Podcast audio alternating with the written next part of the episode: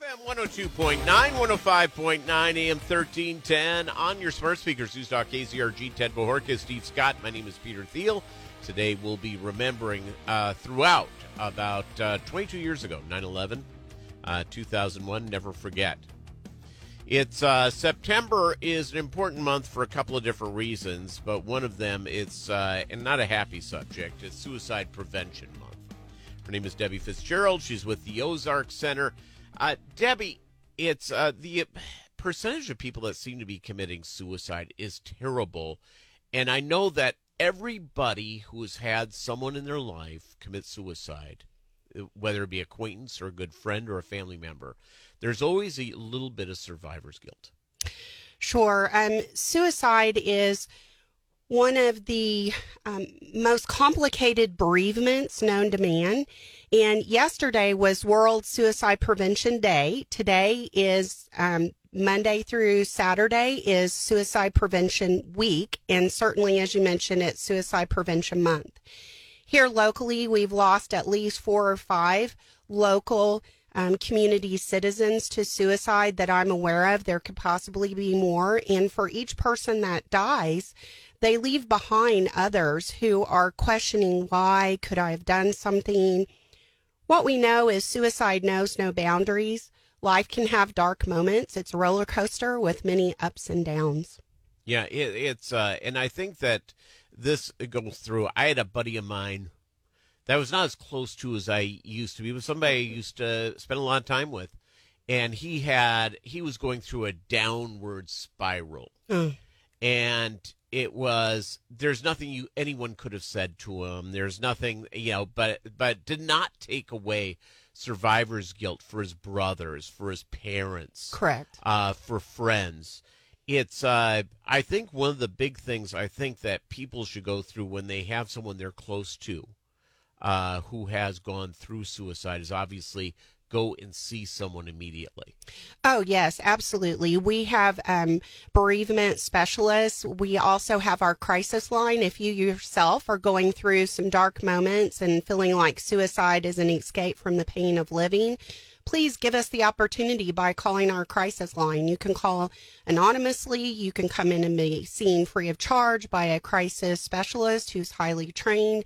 And what we know is that Missouri ranks 18th in the nation for death by suicide. It's a list you want to be number 50. So we are Sure. well above the national average in Missouri in general. And then here locally, Jasper County proportionately ranks fairly high for death by suicide. Yeah, and that's you see that's what's uh, so crushing, and uh, and I don't think uh, you know that I think, and maybe I'm wrong here. You tell me if I'm wrong. That's fine. Okay, okay, it I won't agree. hurt my feelings. uh, I tend to think that people who go through suicide do not understand the ramifications True. on their friends and family. Um, for each person that dies by suicide, they estimate there are six to 18 people who experience a life disruption. Um, and what I mean by that is they're unable to eat, sleep, enjoy life, may actually become suicidal themselves.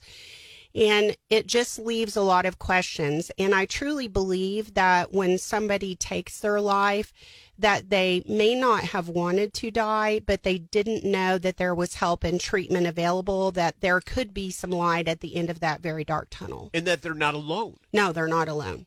you know it's uh it's uh to go through and uh it, you know if if you have a family member or a friend or uh coworker that's going through uh you know a tough time which we all do Sure. Uh is there are there any signs that I should be looking for of somebody that could be uh at that point of suicidal or is it really that too difficult to see Well, you know, suicide um, is linked to problems in relationships, uh, finances, depression, addiction, but there's no one clear thing except loss of hope. We know that when we have a group of people who have attempted suicide or taken their life by suicide, what they have in common is significant loss, relationship issues, depression, addictions. They have um, somebody in their life that was a stabilizing force is no longer in it.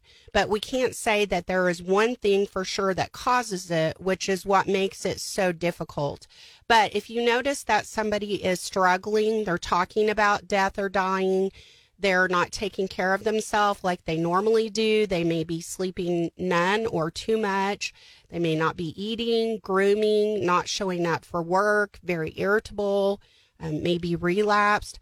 Just ask them. It doesn't hurt. It won't plant the idea. Ask them, how are you feeling? Are you doing okay?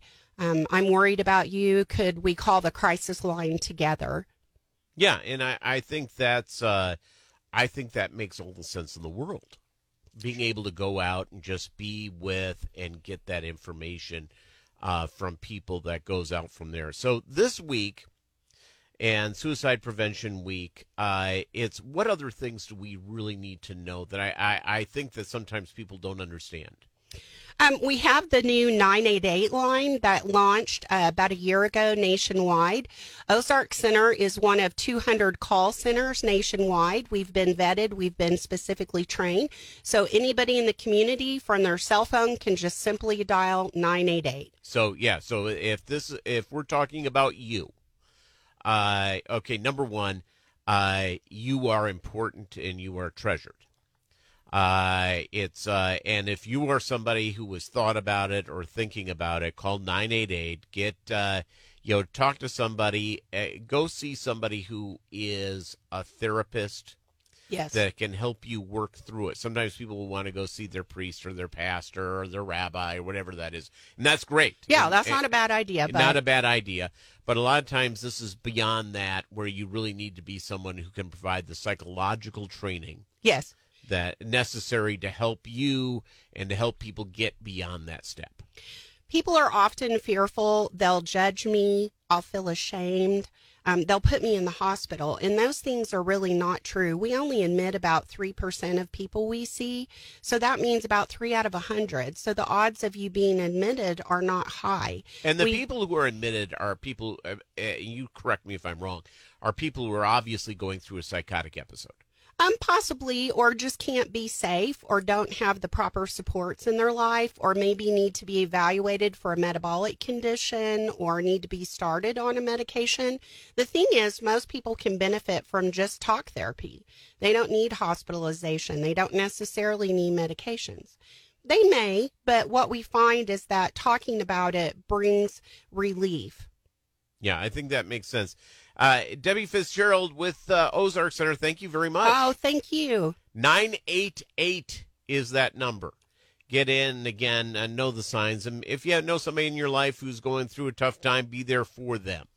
Thank you. You betcha. Debbie Fitzgerald coming up. Look at tech. That's next. News Talk KZRG.